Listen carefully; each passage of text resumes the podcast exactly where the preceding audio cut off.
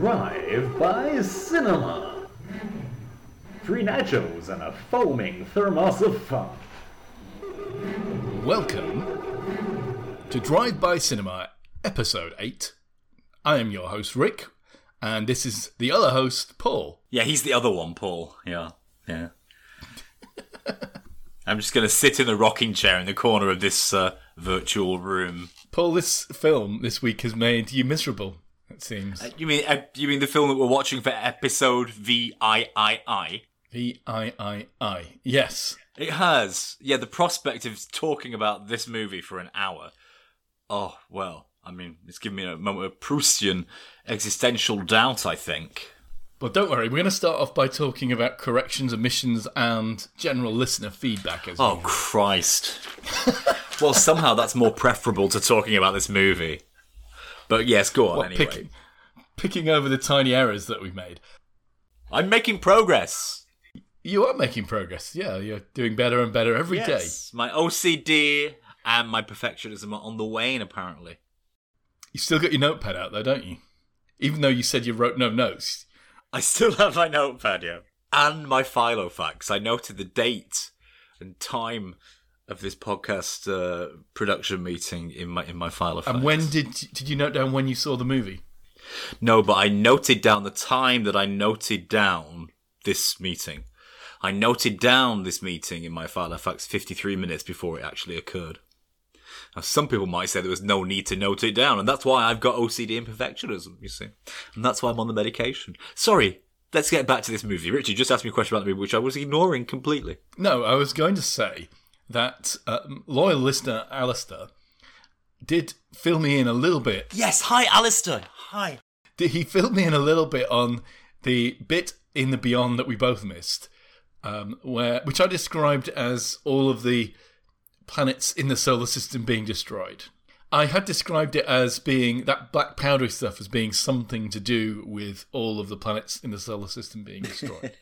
well, apparently the black powdery stuff was like a shield that someone or something used to protect us against the pulverization of all the planets in the solar system. It's a lot clearer now, isn't it? So the black powdery stuff was not the remains of the planets.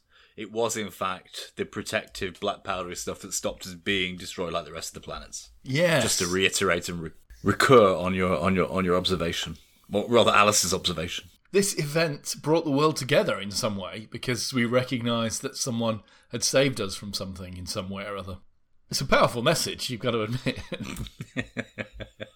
I see. It is a powerful message. Yes, yes. Is Alistair a particular fan of this movie, Richard? well, he has threatened to set up a Facebook group to critique and discuss this movie. In in extreme detail. Hmm. So look out for that. Meanwhile, I've got listener feedback regarding last week's podcast, which was discussing Tenet. That's Christopher Nolan's cinema blockbuster, the saviour of cinema, as he's being described, as we come out of lockdown, just before we go back into it again. So last week I talked a lot about the Sator Square, the square of You did sort of palindromic square all around the word tenet. A four-way palindrome. And I, I kept referring to one of the minor characters who we don't see, he's only referred to in the film. And that's the forger who painted the fake Oh. Goya. And you said it was called Arepo. I did on some occasions, and on other occasions, I called him Apero. So the thing is, I don't think, well, Apero is not opera backwards. So that wouldn't be right. No, Arepo is. Arepo is opera backwards. That's the actual name they used in the movie, not Apero, as I kept saying. I think Apero isn't that that liqueur stuff, like that orange stuff that they put in. That they've been trying to invent a new kind of Amaretto.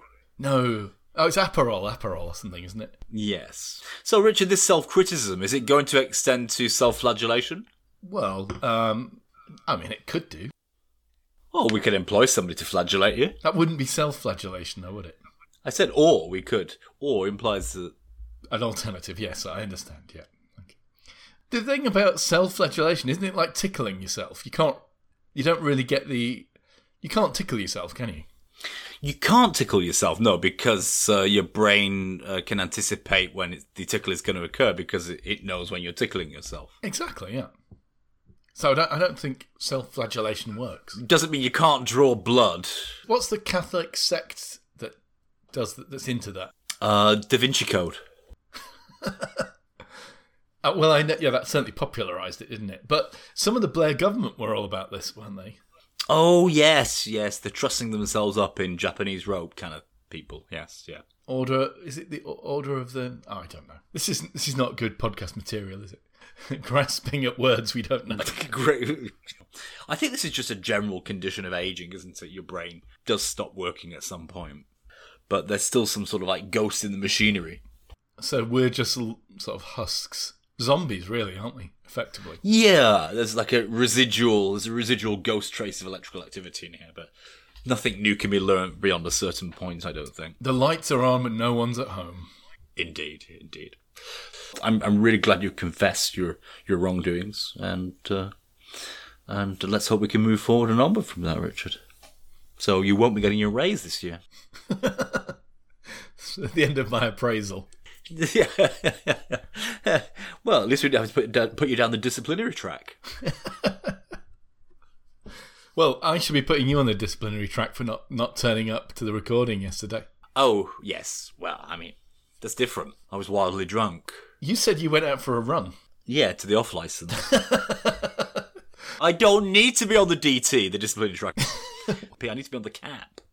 Okay, I see you're familiar with these terms. Do you have these things at your company? We probably do, yeah. Progress track, corrective action plan, uh, disciplinary track, those kind of things. You haven't worked for a large faceless organisation, have you? I can say. What, like uh, Disney? yeah, like Disney. yeah. I tell you who were excellent at this human resources uh, management science stuff, and that's the Soviets. Yes, indeed. They really knew how to motivate their, their, their staff, their team. Yeah, mostly with sausages in a bowl and a ringing bell, I think. This week's movie. Did you know that Skinner, the most famous associationist or behaviorist uh, psychologist, I think, like ever, was given a large grant during the Second World War to train bomber pigeons? Did you know about this? Wasn't he an American, B.F. Skinner? But I do know this, yeah. He trained the pigeons to tap on pictures of battleships and stuff. And then he put them in in the noses of missiles so that as they tapped the glass, it would steer the missile to the ship. So is this what we call operant conditioning rather than classical conditioning? I It's think it operant is. conditioning, yeah, definitely. I think the theory was it would have worked, kind of. Although I'm a bit skeptical that if you put a pigeon in a missile and launched the missile, that the pigeon would be all cool with that, those G forces, and would then go about its pecking business. Percy, Percy the pigeon whose head just flew through his own arse. Yeah, yeah, yeah. Woo! There's a cartoon's been made, I think, from this moment, isn't there? And there was an even crazier incident, I think, during the Cold War, where I think it was the British had dogs that were trained to put bombs under tanks in on the battlefield. Really? Yeah, they were given like little ex- magnetic explosives that were put on their backs, and the dogs were trained to run underneath the battle tanks on the battlefield. But they were trained on the wrong tanks. They were trained on like the friendly tanks. So when they were used in the field, the dogs all ran to the tanks of their own sides. no, no, stop. Stop right now. Okay, so this is, you know, classical and operant conditioning. I imagine Russian HR did use at some point. Although I think by 1980, Vygotsky had become the foremost psychologist and psychological influencer within the USSR and its satellite states. And of course, he was a, uh, a social constructivist, wasn't he? Which doesn't really have its roots in any kind of associative or behaviorist psychology. This week's movie Sputnik is set in Soviet era. And we should explain for those who are too young to remember. In Rus, in Russia. that before, well, I, I can't remember the date, but in the eight, mid 80s where this was set, 1989. was that, was that when the Soviet Union fell? Well, it was uh, a slow process. Uh, one, there was a Chernobyl explosion thingy, but Sputnik is uh, re- resolutely a larder. This is uh, man- manufactured and conceived of and made and produced in the USSR, or what was the USSR, and now is Russia. Yes, so before about 1989, as you say, Russia was part of the uh, Union of Soviet Socialist Republic. Which we say USSR, but they say CCCP, except they don't say that. They just write it CCCP, but they say SSSR. Aha, interesting. So uh, the thing about that is the Soviet Union was uh, an intensely authoritarian regime. It was a federal communist state, wasn't it? So I mean, I mean, it was it was full on hardcore. It knew the score, I imagine. And those federated states, they didn't have any say in how things happened or whether they were in it. They had no self determination. If you look at the satellite states outside Hungary, in particular, having absolutely in Czechoslovakia having very very little say, and they were in, supposedly independent satellite states. So you can imagine that the the comprised federal federal federal regions or states within the USSR, apart from Russia itself, were really without any tooth or grind to speak of. Now, Russian sci fi has a bit of a reputation, doesn't it? It's got some notable contributors to that genre Do you mean recently or, or, or historically? historically. And I'm hoping you know the name of the guy. Is it Tal- Tarkovsky? Is it? It is Tarkovsky. So anyway, so we were saying 1989 was the kind of time when when uh, Russia and the CC, USSR liberalized or whatever you want to call it, and there were two major ideas before that in terms of the internal dynamics and how change was going to occur. One was perestroika, and the other was glasnost. I do remember those, yeah. What does it mean, though? So perestroika is, means restructuring and refers to the systemic nature of Russian society. And glasnost means a warming or an opening or a reopening or that kind of thing, which refers to uh, a social valency, I imagine. Because, of course, uh, if, if nothing else, they were very intellectual people, were they not? Yeah, so even liberalization, they, they dealt with in the abstract, so to speak. Quite Soviet ideas, you might even say.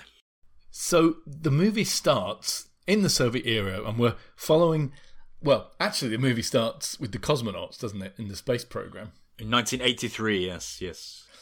The name Sputnik is an interesting one, right? Obviously, they've named it after the first satellite which Russia put into space, or the USSR put it into space during the 60s, or was it even the 50s?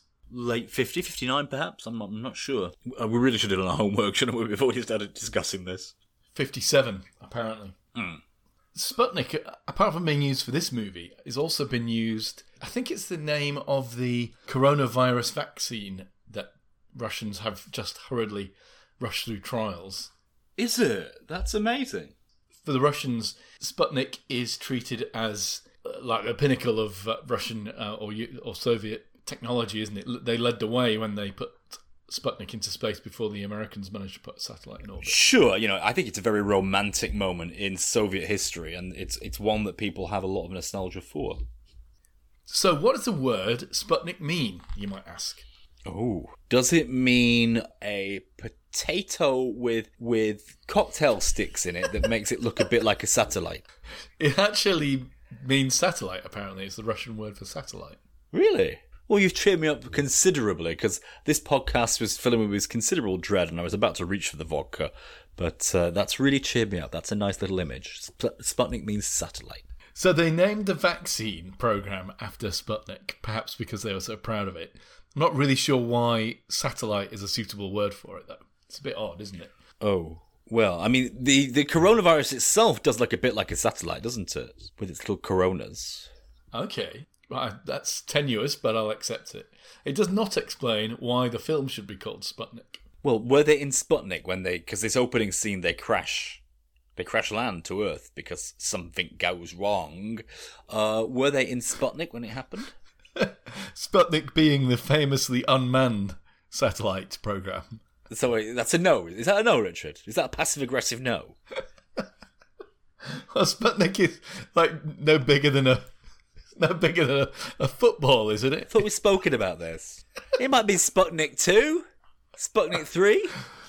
All right, no. So they are in a manned capsule. I thought they put a monkey in Sputnik. Well, they put a dog in, didn't they? They put a dog. They put a dog in a, in a rocket and shot it off into space, didn't they? Laika. Laika. Yes, and not in Sputnik. Okay, so yeah, so some something goes wrong in the rocket, right? And what happens is they start reciting portentous poetry uh, that may or may not be from Chekhov. Well, that was long before anything had gone wrong, or maybe that was the thing that went wrong. But they were just being Russian and reciting really, really heavy poetry. It wasn't poetry; they were singing. Oh, it was a children's song. But in any case, you know, do you think this is something that's particular to Russian movies? Is it is it to do with Eastern European heritage in that you know you meet something scary, and then you recite something? It's like, killing vampires, isn't it? With They hadn't met anything scary. oh, I didn't know that. The movie starts with them in the, and I think presumably this is a Soyuz capsule, isn't it? In the capsule, and they're coming home. They've disconnected from whatever thing they were docked with. I see. Start the return journey, and they're already singing. That guy is already singing anyway. A very happy moment. So they're singing really depressing songs. It was an odd moment because I, it it didn't make me warm to the character, and I didn't feel comfortable in their presence. Well, did you did you feel the song they were singing was particularly light? was it a particularly light and cheery song that they were singing, I mean, or was it heavy and portentous? Well, No reflections on the Russian soul or character here, by the way. but maybe it, it loses something in the translation. I mean, obviously, we're reading the subtitles, unless unless you listen to it without subtitles because you know enough Russian to get by. Maybe it was kind of like a haunting kind of ringa ringa roses thing that you would only know if you were Russian. Anyway, this was the decision of director Igor Abramenko, and it's his first feature outing. Really? Yes. Now the lead here is a female. Well, we haven't seen the lead yet. Can I just finish my spiel that I've copied from Wikipedia, Richard? Okay. Okay, sorry. Uh, the lead actor, actor or actress, depending on how you wish to refer to female actors, is Oksana Akinshina. Uh, and she plays a up and coming and uh, and successful and thrusting young uh, medical doctor. Does she not? Well, I mean, I want to get to that. The thing is, we haven't yet uh, met the doctor lady in the film because We haven't, no. Whilst these two guys are sitting in the capsule, one of them spots something at the window, and then they notice the hatch is starting. Not a window cleaner. Get back down to earth. You're not getting your five pounds unless you go up that ladder and get back down to earth. I've told you about coming up here, cleaning my windows out in outer space. It's dangerous. I have health and safety round. It's, well, it's absolutely typical, isn't it, that you you stop for a moment and someone cleans your windows at the traffic lights with a dirty rag and asks for money. Maybe you don't have that experience. Does that happen in Manchester? It has happened, yeah. I haven't seen it very recently, but it has been known to happen. Wow. Wow. And they demand money. Anyway, this movie was made on a budget Yes. 2.6 million US dollars, or the equivalent at the time of exchange rate. Uh, and uh, that's, I, I think they did rather well with their money there, to be honest. We'll discuss later in terms of special effects. But some things carried really well through, through that budget. And for me, one of them was the, the alien, the alien creature itself. Anyway, Rich, on to you, sir. Spoiler alert, yeah, there is an alien in this movie. Well, yeah, this is one hundredth of the budget of Tenet. We don't see much more from those two crewmen for a while, do we? Because it's assumed that Well, they land in Kazakhstan. they land in Kazakhstan, yeah, and one of them's been killed by something, and then he's in a bad way. But um, we then switch to our This is the first of several really impressive and really nice bleeding brain and gurgling lung shots from one of the dead astronauts. isn't he still alive? The He's got a really nice bleeding brain. Yeah, true. Again, good special effects. There's no question of that. But then we switch to the doctor, the female doctor that we're going to follow through the movie. And she is in a disciplinary hearing. Yeah, the Moscow Institute of Brain, AMS, whatever that means. Yeah, that's never explained, is it? I guess maybe you're supposed to just know that. But that's a nice bit of brutalist architecture that she's trolling around in that building. I, I enjoyed that. Yes, and and of course she's she's a hip shooting rogue female doctor in the depths of the Soviet system. That's right. She's apparently saved her patient by doing something that was frowned upon, and they're considering what to do about this. But she's unrepentant because she thinks that she did what she had to to save him. Now I, I know what she did wrong. She drowned it. She drowned her pa- patient. This was her maverick cure. She drowned the patient. Yeah. He was a nervous patient, so he, she decided to yes, she drowned it. She drowned him, and he was cured or temporarily. She said, "Oh, he's temporarily not showing any of his previous symptoms." Yes, he's not breathing, dear. You know. This movie, once it's out of space, which it's only in for three minutes at most, we are almost entirely now in institutional Soviet interior architectures, mostly. And it's all mid 80s Soviet interior decor. It's all kind of browns and greys, and it's very kind of drab, isn't it?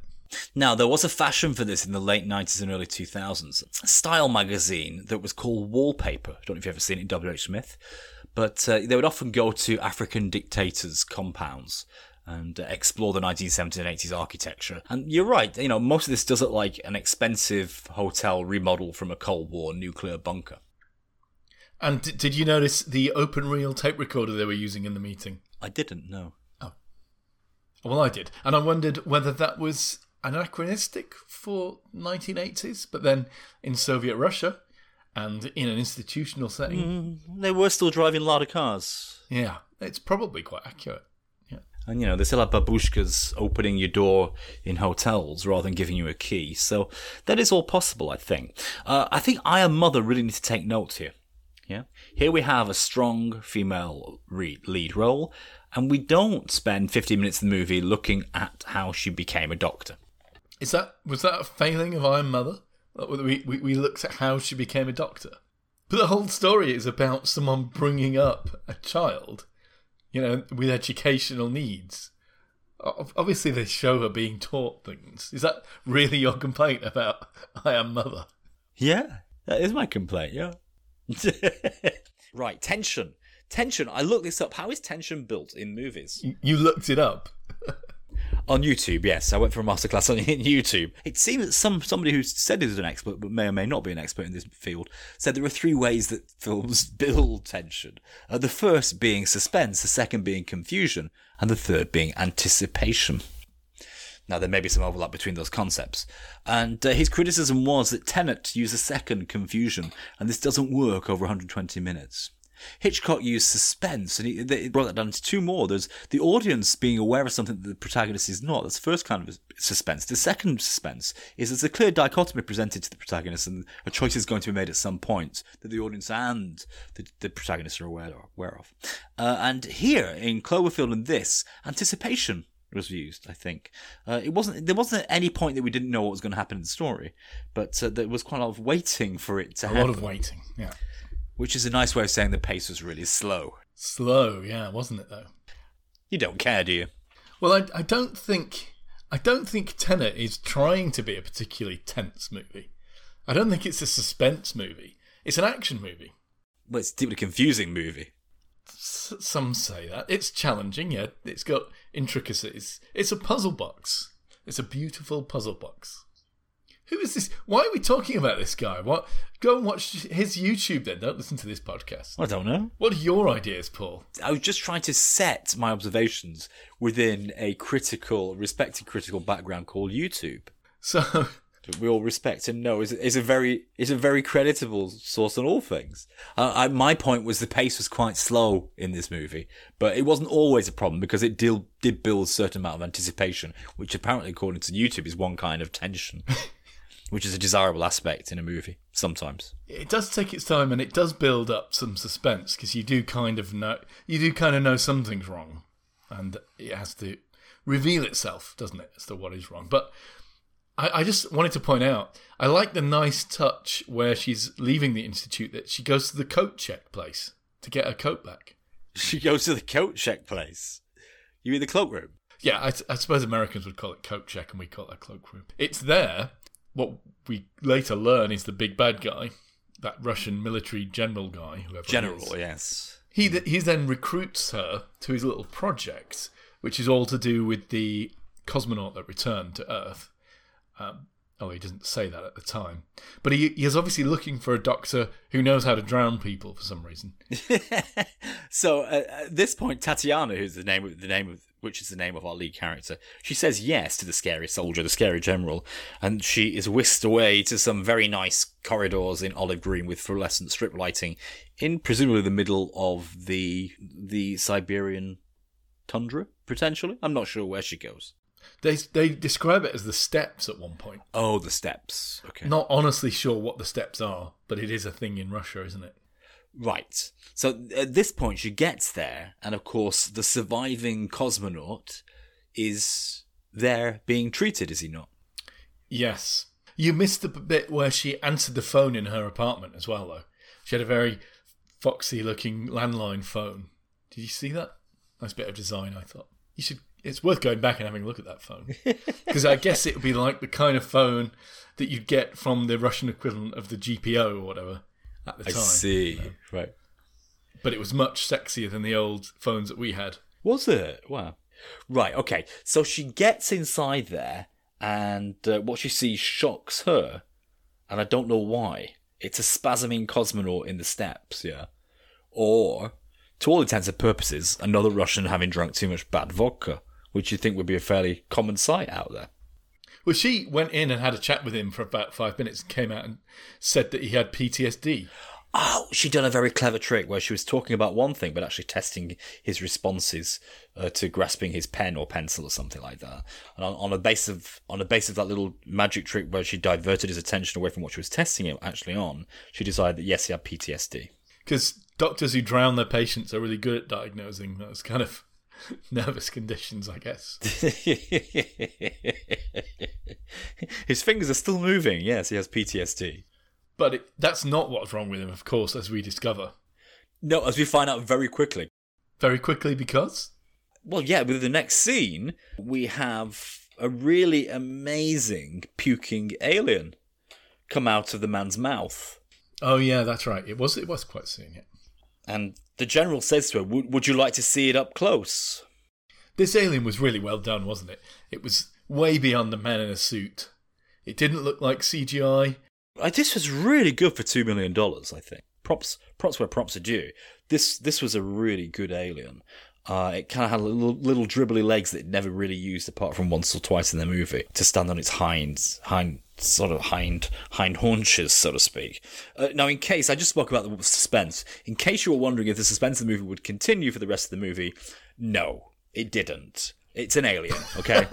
Suspense over, right? Okay. So the alien, uh, apparently, as we'll learn out later, it, it, I don't know what it releases, some sort of venom into its into its host blood system. It's living inside the the the astronaut.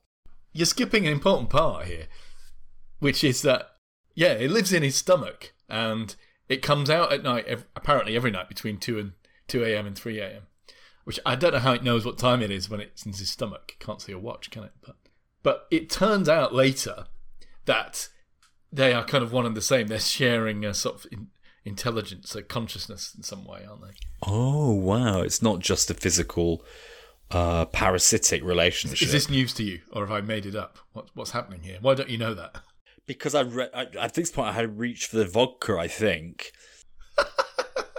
Look, at some point she says, "Is it a parasite or a symbiote?" Symbiote, you know. So explicitly within the within the dialogue, they're discussing what is the relationship that this man enjoys with the alien that crawls up and down his throat every night.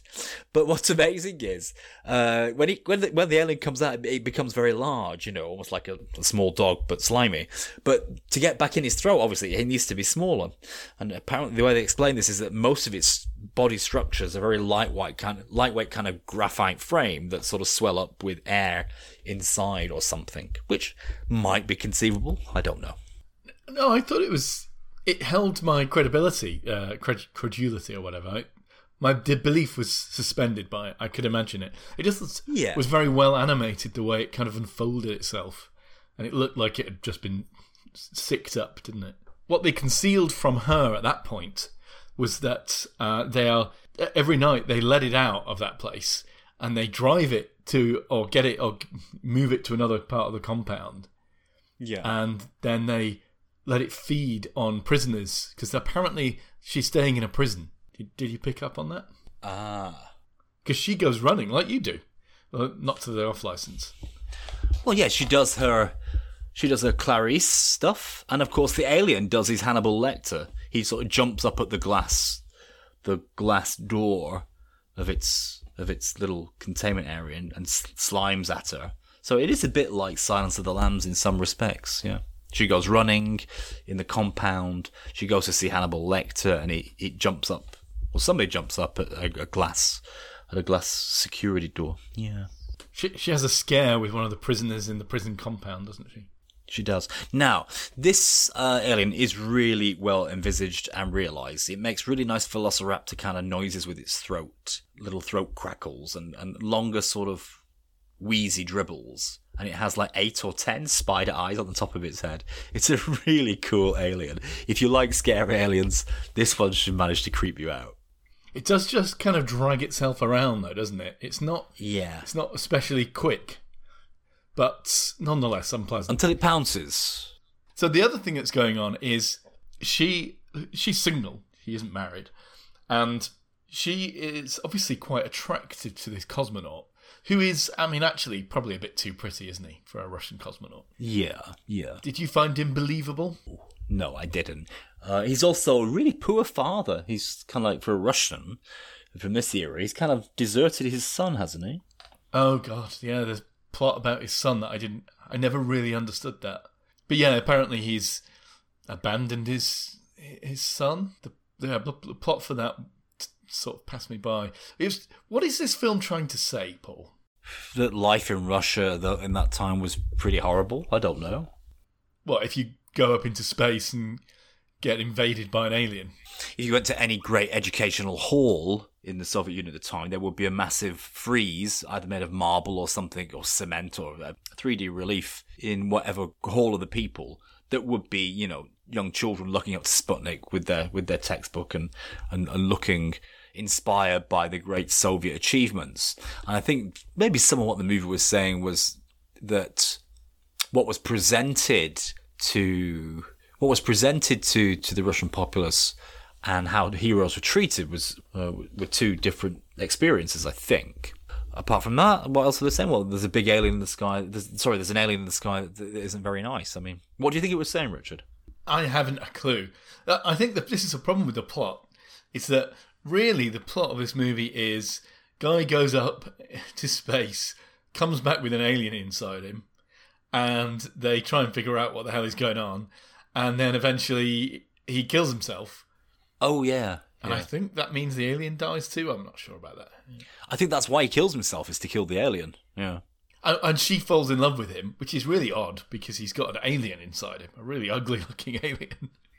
I think there might be some political refre- reflections here because there's a big thing about him being a hero, a hero, a hero, and then oh no, you're not a hero to your son kind of thing, and then a hero would sacrifice himself, and he does eventually sacrifice himself, but he sacrificed himself because of himself, and this might be a comment on uh, Soviet politics itself. The, the bravest thing Soviet politics could do would, would be to admit it was a failure, kind of thing. I don't know.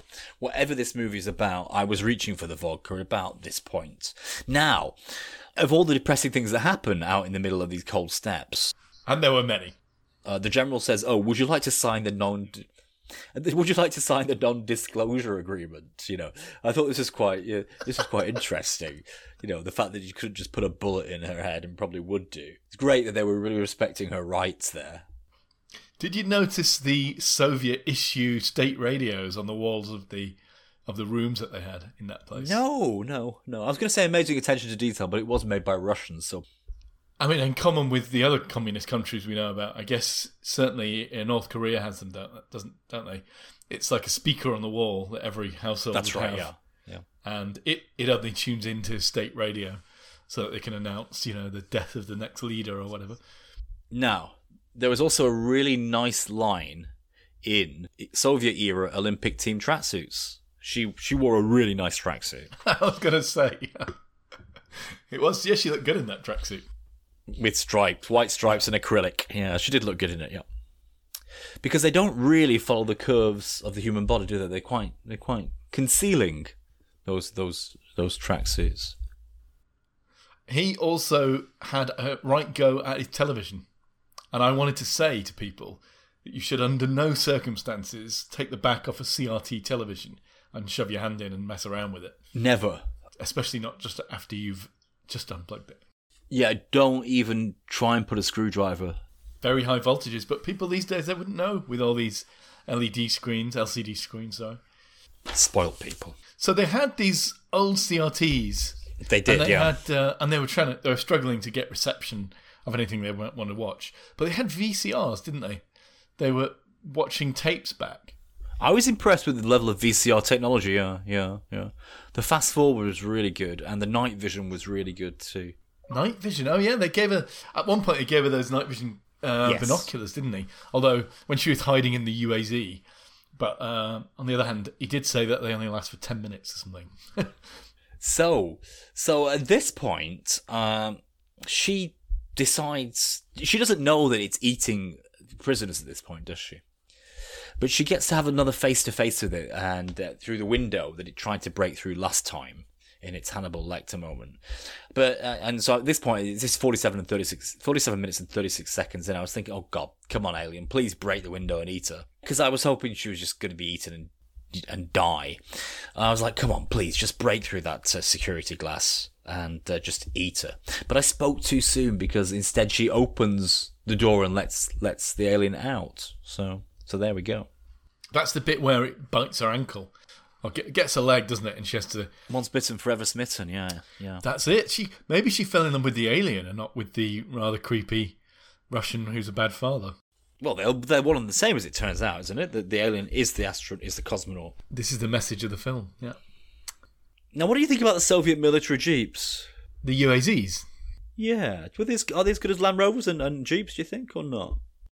Well, I'm sure, like a lot of Soviet technology, they probably lack a bit of a refinement, but I imagine that they are fairly robust in the field.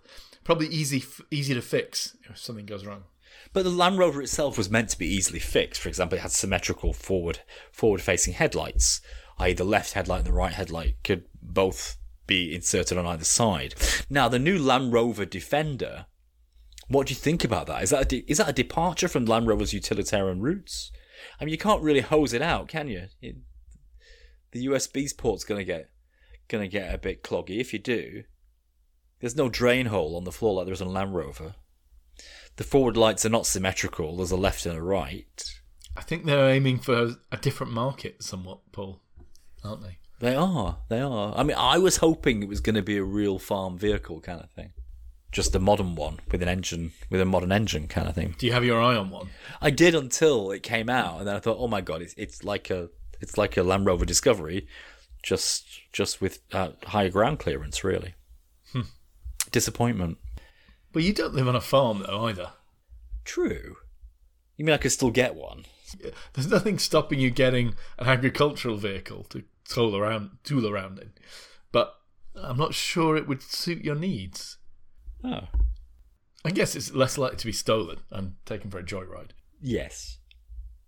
Okay, so at this point in the movie, I kind of stopped paying attention. And at this point, she's taken somewhere else, or they, they let her into the secret that it's been feeding on prisoners. How does this? How does she find out about that? That other scientist guy uh, helps her, Yeah. doesn't he? The guy who looks like that American actor whose name I can't currently remember. He takes her, he takes in the UAZ, gives her the night vision binoculars, and lets her watch them feed prisoners to it. Now, at this point, at one hour and 20 minutes in, this is where we get an astonishing brain squelch because the alien just literally rips the hell out of somebody's head, doesn't it? And we get a massive brain explosion. Yeah, because I don't think it's it's not eating their their flesh, as it were. It's only interested in No. their thoughts or their cortisol. Cortisol. They said Ah. um, that humans, no animal fears like humans do, and so it makes them frightened, and then it drinks their brain for cortisol. Wow. Okay. And then at 1 hour 37, sec- 37 minutes, we have another gorgeous brain bite explosion from from the alien. So there are moments of extreme gore in this movie that are really quite satisfying. It's not really a science fiction, is it? It's a horror movie, really, and a horror movie without a great deal of horror. Yeah, not much action. Some really nice camera angles, though. Sensitively shot. And a mood board of army olive green and dun browns of the steppes. So the mood board here was very well conceived, also. It certainly sets a mood, doesn't it? It's quite a reflective. It does have you reaching for the vod- vodka bottle, yeah. I think we may be at a position where we should be scoring this movie. Yes, do let's let's let's go and score this thing. So, well, I'm talked out about it. In fact, I'm quite depressed again, having having uh, you know because I, I got it out of the system. I thought, what a depressing movie. And now talking about it, I'm feeling really depressed and bloated. I'm feeling, oh, It's a burden, isn't it? it is. It's a burdensome movie. It's like what the astronaut comes back with. He's carrying it inside him all the time. And now we are. Yeah. Okay. This is like it- it's been passed on to us. We've got rusky bugs. So, so what is it about this movie? Do you want to score it first on uh, on on something? Acting. the acting I thought was uh, commensurate with the with with the script and uh, sufficient for needs. Pretty strong, I think. I'm not going to attempt to pronounce anybody's names. She was good.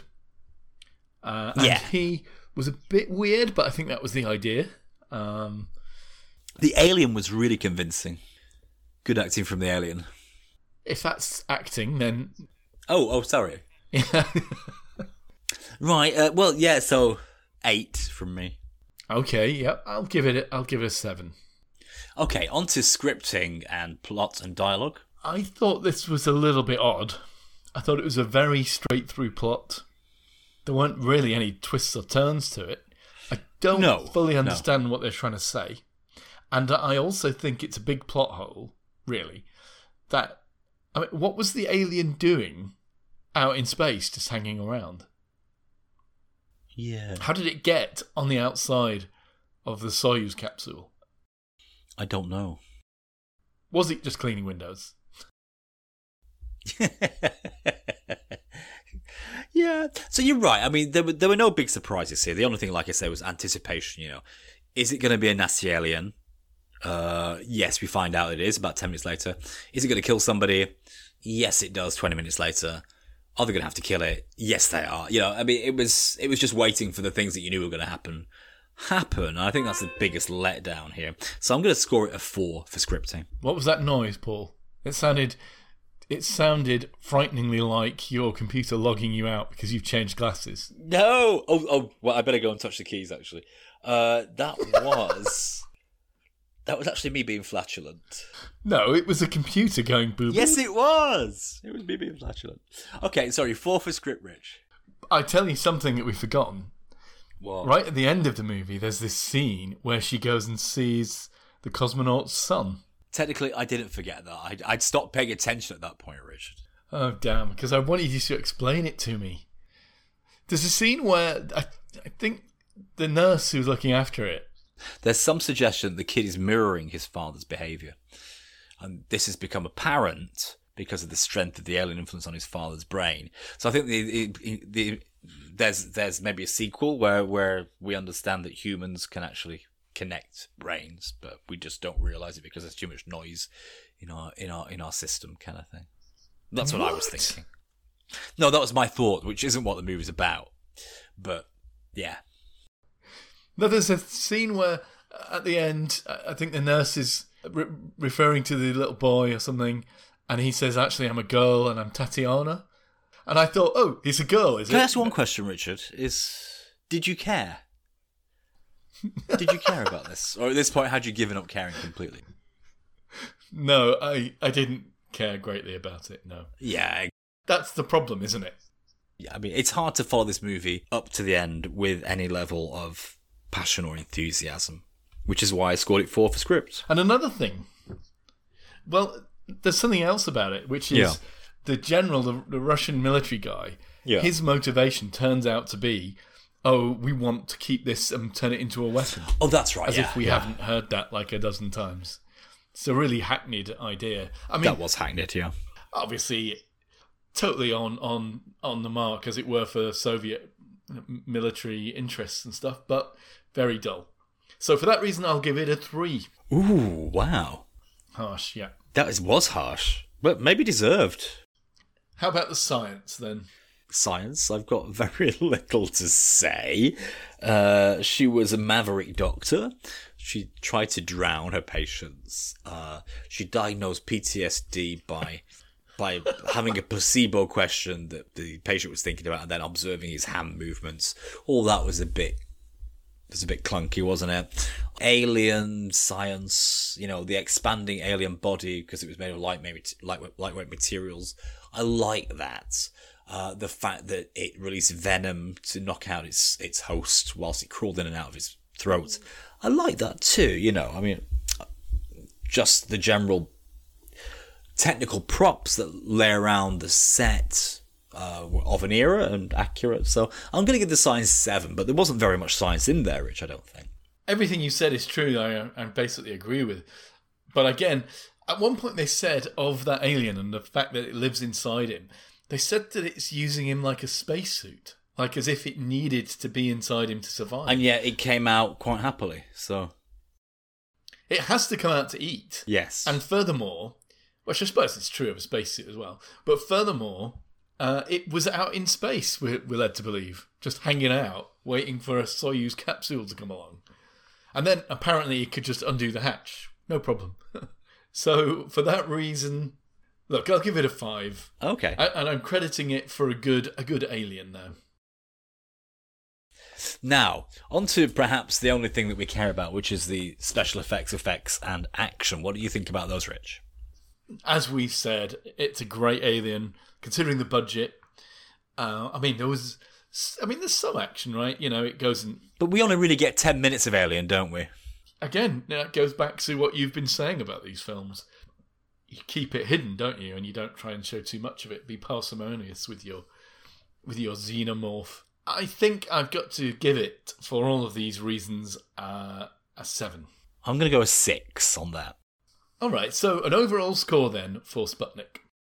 For me, it's going to be a fairly respectable 5.5. You know, I'll give it a- a six, maybe even a seven. No, a six is right, isn't it? A six is fine. It is above average, right? There's nothing wrong with it. It's decent.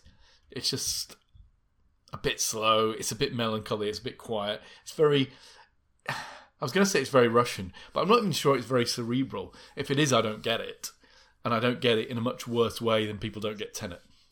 I think if you're going to go for a thought piece as a movie, you want to come out there having been presented with a central dichotomy that the movie's force you to engage with, and it doesn't do that. I mean, it's not clear what what what is it what is it positing. What's it asking us to consider? Nothing really, and so it's unsatisfying from that perspective.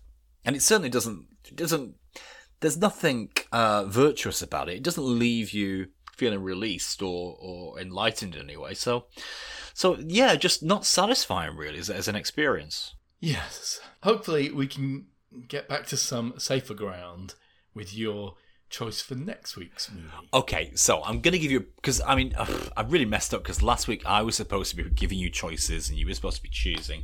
So we're gonna have to do that this week. And the week before.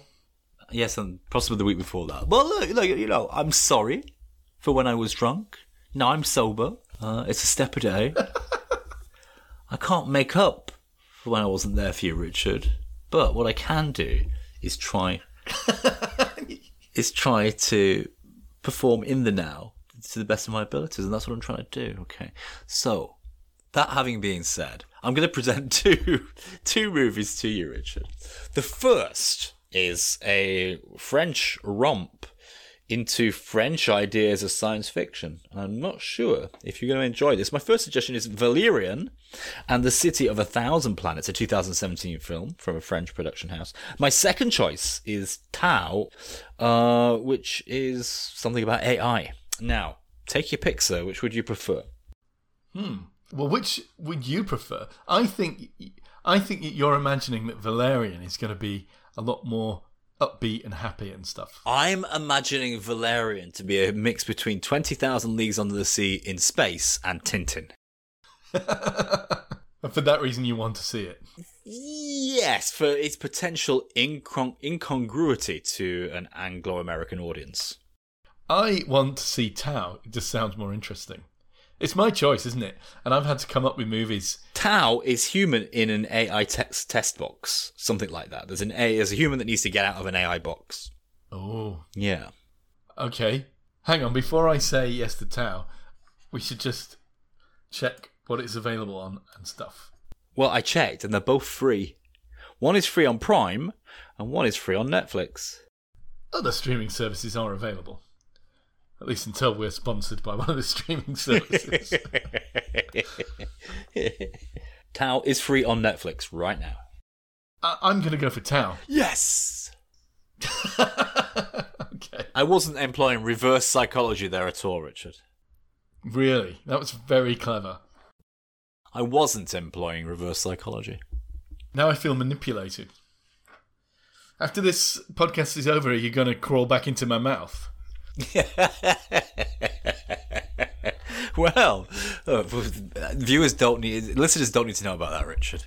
Thank you, Paul. Thanks for your uh, enlightening views on uh, insights into Soviet era politics in Russia. Well, I don't have any insights. All I have is ignorance. I retract my thanks then. I am the inkblot of impressions. You know, any subject, any so, any sort of um, societal subject, I just kind of throw, I throw my ink blot against the wall and see what I see.